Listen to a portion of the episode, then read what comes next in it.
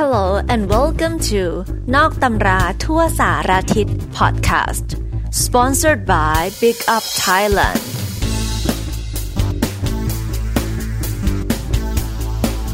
พอดแคสต์เล่าเกร็ดประวัติศาสตร์การเมือง ที่โรงเรียนของคุณอาจไม่เคยสอน มีศัพท์ภาษาอังกฤษเสริมให้ด้วยนะจ๊ะ ในปี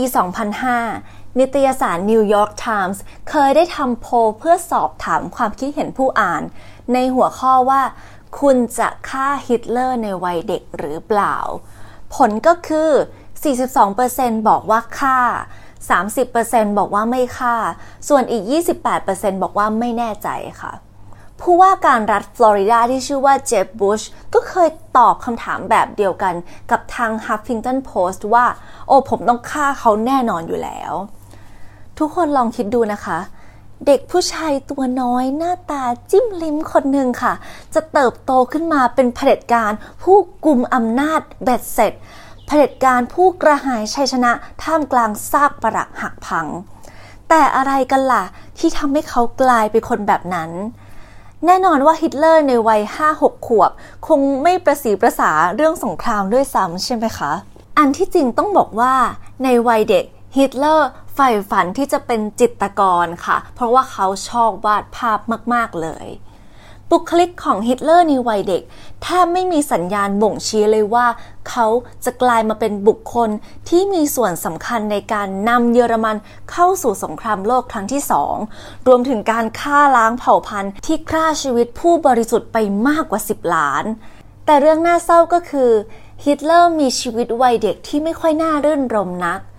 เขาถูกทารุณกรรมทั้งทางจิตใจและร่างกาย โดยผู้เป็นพ่อบังเกิดกล้าว ซึ่งเราก็รู้กันดีนะคะว่าเหตุการณ์ต่างๆ ในวัยเด็ก เป็นตัวแปรสำคัญที่จะกำหนดว่ามนุษย์คนหนึ่งจะโตมาเป็นแบบไหน ถ้าคุณเข้าใจถึงสภาวะ และสภาพแวดล้อมต่างๆ ที่หล่อหลอมฮิตเลอร์ให้กลายมาเป็นเผด็จการโลกผวา คุณจะยังรู้สึกอยากให้อภัยเขาบ้างไหมคะ อะ กลับมาที่คำถามแรกของเรา ตอนนี้ให้ลืมเรื่องทฤษฎีการย้อนเวลาออกไปก่อนเลยค่ะ เอาเป็นสมมตินะคะ สมมติว่าคุณเป็นชาวออสเตรีย อาศัยอยู่ ใกล้ๆบ้านฮิตเลอร์เลยแล้วกัน วันหนึ่งคุณเกิดนิมิตขึ้นมาว่าเด็กน้อยนามว่าฮิตเลอร์คนนี้จะโตขึ้นมาจนถึงจุดที่เขาจะสั่งฆ่าแล้วก็ทรมานคนนับล้าน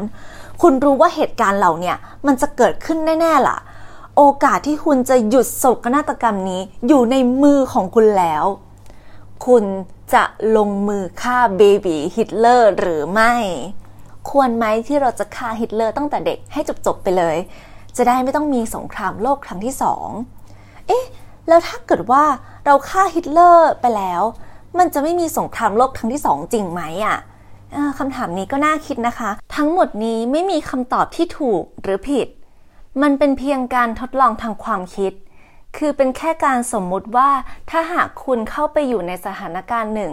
คุณจะตัดสินใจอย่างไร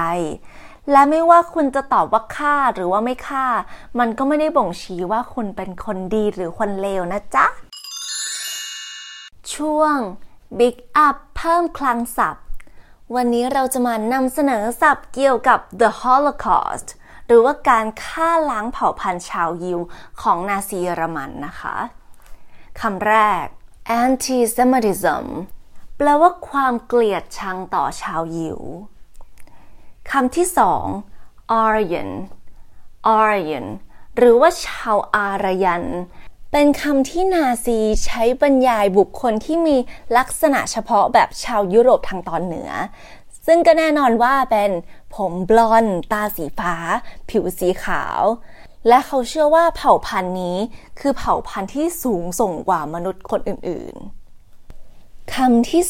3 concentration camp concentration camp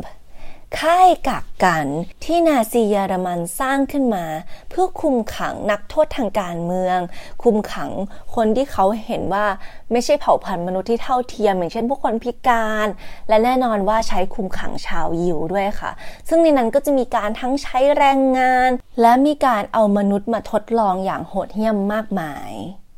คำสุดท้าย gas chambers gas chambers ห้องรมก๊าซพิษ ซึ่งมันก็จะอยู่ในค่ายกักกันนะคะ เป็นห้องปิดตายขนาดใหญ่ค่ะ เอาไว้ฆ่าแบบฆ่าหมูฆ่าทีเดียวอะค่ะ อืมเขาก็จะพานักโทษเนี่ยเข้ามาอยู่ในห้องนี้โดยหลอกว่าจะพามาอาบน้ำแล้วก็นั่นแหละค่ะ รมด้วยแก๊สพิษให้ตายไปหมดทีเดียวเลย ก่อนที่เราจะลากันไปในวันนี้ ขอฝากหนังสือเทคนิคและตะลุยโจทย์แกะภาษาอังกฤษ เล่มสีชมพูมุ้งมิ้งอ่านง่ายอ่านเพลิน จัดทำโดยสถาบันกวดวิชาติวเตอร์พอยค่ะ เป็นหนังสือที่สรุปเนื้อหาโดยย่อทุก part ของ GAT ภาษาอังกฤษ คือถึงแม้ว่าทุกคนไม่ได้กำลังจะเตรียมสอบ GAT ก็สามารถอ่านเพื่อเพิ่มความรู้ภาษาอังกฤษได้นะคะ เรียกได้ว่ามีความแฝงไปด้วยภาษาแบบวัยรุ่นมากๆเลยค่ะ เราจะทำข้อสอบไปอ่านไปโดยที่ไม่รู้สึกว่าเรากำลังอ่าน textbook ที่น่าเบื่ออยู่อะค่ะ ด้วยความที่เล่มมันเป็นเล่มสีสันสดใสด้วยนะคะ คือทำเพลินเลยอะค่ะ สนุกสนาน อีกทั้งมันยังมีต้อง 279 หน้าเนี่ยแต่ราคาแค่ 200 ต้นๆเท่านั้นเองค่ะ คือทุกหน้าที่คุณเปิดอะมันราคาไม่ถึง 1 บาทเลยแต่ความรู้นี่แน่นแน่นแน่นแน่นยังไงก็ฝากด้วยนะคะ เดี๋ยวจะแปะลิงก์สั่งซื้อไว้ด้านล่างนะคะ